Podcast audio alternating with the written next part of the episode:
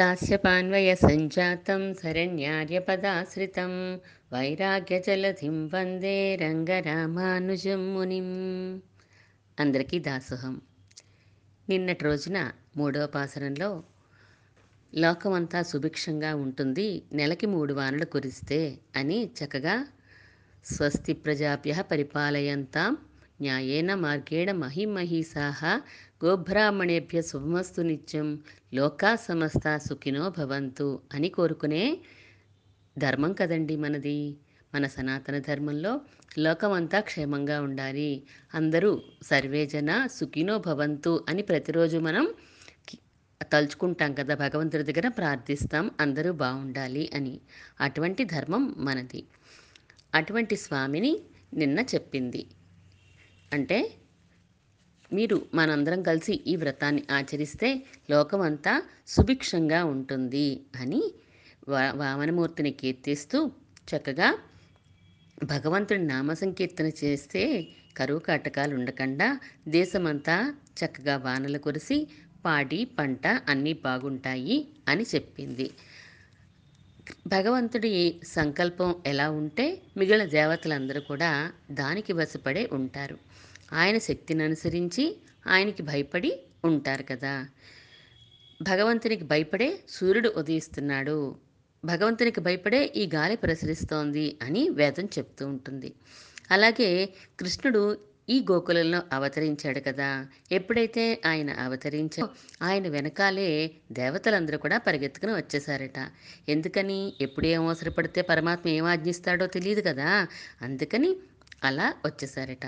కృష్ణ పరమాత్మ అవతరించేటప్పుడు కూడా ఆ సమయంలో కూడా మందం మందం జగర్జ జలధర అంటారు. మేఘాలన్నీ కూడా శబ్దం రాకుండా ఉరుములు ఉరిమేయకుండా నెమ్మదిగా చాలా చక్కగా వర్షించాయట. ఆనందాన్ని చెప్పాలి వర్ మేఘాలు వర్షిస్తూ ఆనందాన్ని చెప్పాలి. కానీ ఆనందాన్ని గర్జన రూపంలో తెలియచేస్తే మళ్ళీ కంసుడికి ఎక్కడ తెలిసిపోతుందో అని చెప్పి పాపం సౌండ్ రాకుండా నెమ్మదిగా ఉరిమేయట వర్షించాయట. అలా అలాగా దేవతలు అంటే పర్జనుడు మొదలైన వారందరూ కూడా చక్కగా ఆయనకి సేవలు చేసుకున్నారు. ఇక్కడ కూడా గోపకన్యలు వర్షం వర్షం అని అన్నారు కదా నిన్న మూడు వర్షాలు కురుస్తాయి అని చెప్పేసి. అలా అంటుంటే వరుణదేవుడు కంగారు పడి గబగబా పరిగెత్తుకుంటూ వచ్చేసాడట నా అవసరం ఏదో ఉందేమో వర్షం వర్షం అంటున్నారు అని చెప్పి వచ్చేసాడ వరుణదేవుడన్నా పర్జన్య దేవుడన్నా ఒకరే కదా. మాంగళ్యపురు స్తోత్రంలో చెప్తారు.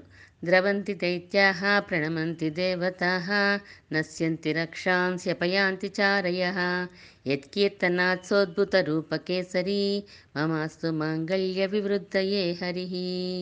మనం ఏ పని ప్రారంభించాలన్నా ఈ స్తోత్రాన్ని చదువుకునే చదువుకునే కదా ప్రారంభిస్తాము. అలా ఈ పని ఇక్కడ వర్షాలు అని అనేసరికల్లా దేవతలందరూ కూడా రెడీగా చేతులు కట్టుకుని నిలబడతారట. ఏమాజ్ఞ ఏమాజ్ఞ అని అంటూ ఉంటారట.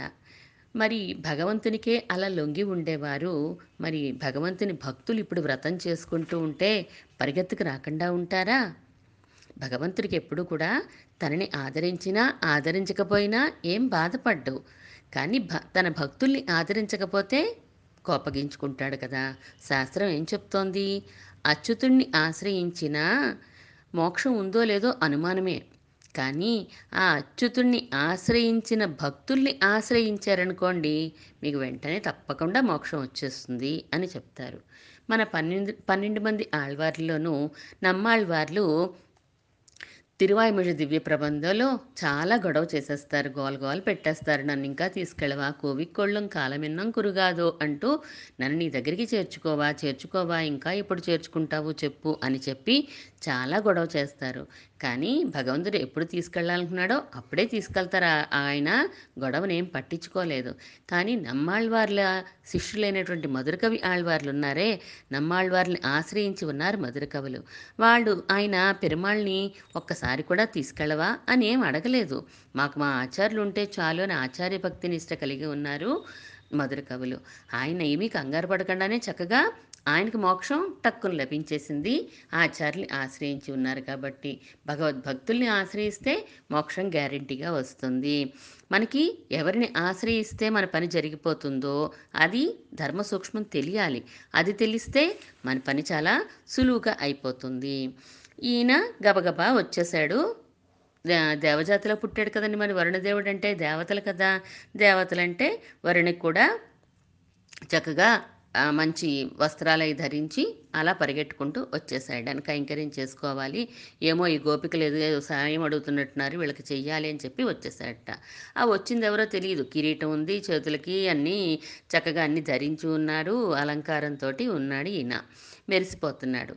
అప్పుడు ఆయన వచ్చి కనిపించగానే గోదాతల్లి అడిగిందంట ఎవరండి మీరు అని అడిగిందంట అంటే నేను వర్షం కురిపించేవాడినండి అని అంటే గోదాదేవి ఆ వర్షం కురిపించే ఆయనతోటి పర్జన్య దేవుడితోటి మాట్లాడుతోంది ఈ పాసురాన్ని పాసురాన్ని ఒక్కసారి అనుసంధానం చేసుకుందాం ஆழிமழை கண்ணா ஒன்று நீ கைகரவேல் ஆழியுள் புக்கு முகந்து கொடு ஆர்த்தேரி ஊழி முதல்வனுருவம்போல் மெய் கருத்து பாழியந்தோளுடை பற்பநாபன் கையில். ஆழி போல் மின்னி வலம்புரி போல் நின்றதிருந்து தாழாதே சார்ங்க முதைத்த சரமழை போல் வாழ உலகனில் பெய்திடாய். நாங்களும் மார்கழி நீராட మగిళిందేలోరెంబావాయ్ చెప్తోంది. ఓ స్వామి నువ్వు పెద్ద పెద్ద వర్షాలను కురిపిస్తూ ఉంటావు కదా ఓ వరుణదేవుడా అని అన్నదట.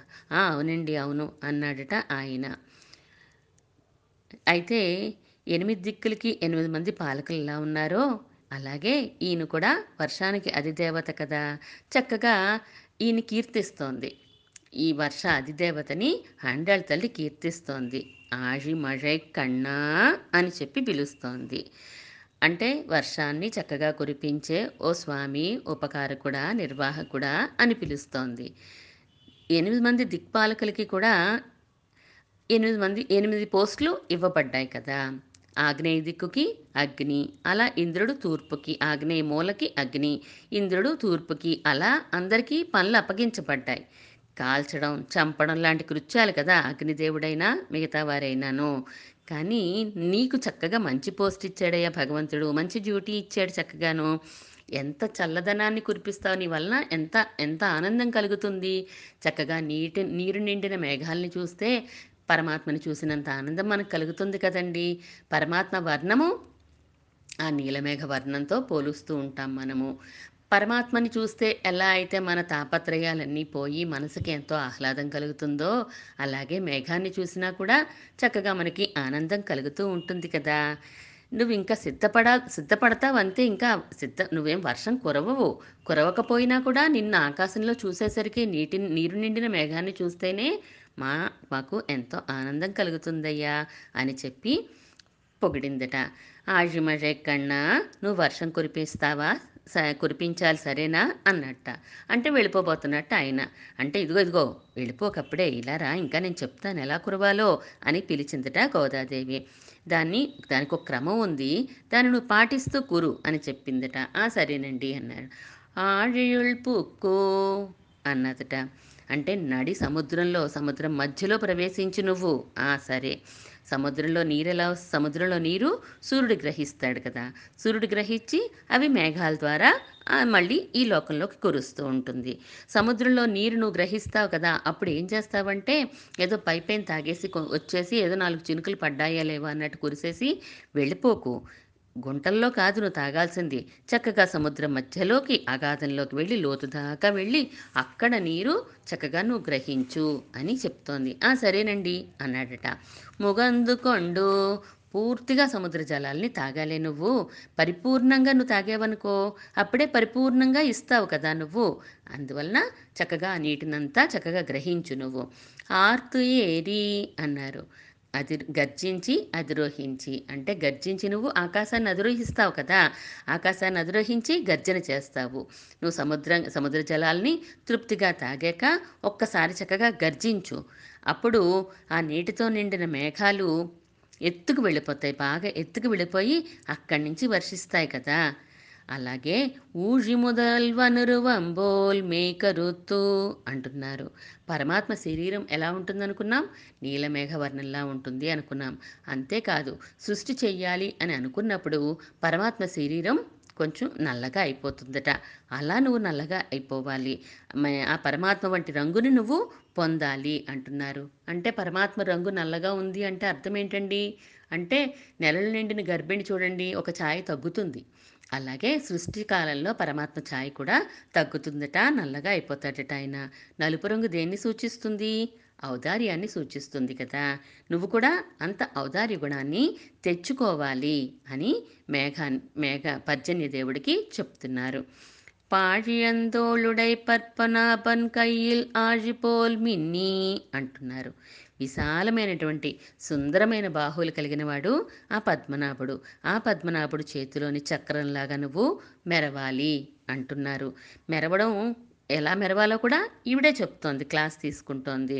ఆకాశం అధిరో మేఘ ఆకాశంలోకి అధిరి అధిరోహించాక అక్కడికి చేరిపోయాక మేఘాలు నల్లగా ఉండి వర్షించే ముందు ఏమొస్తుంది?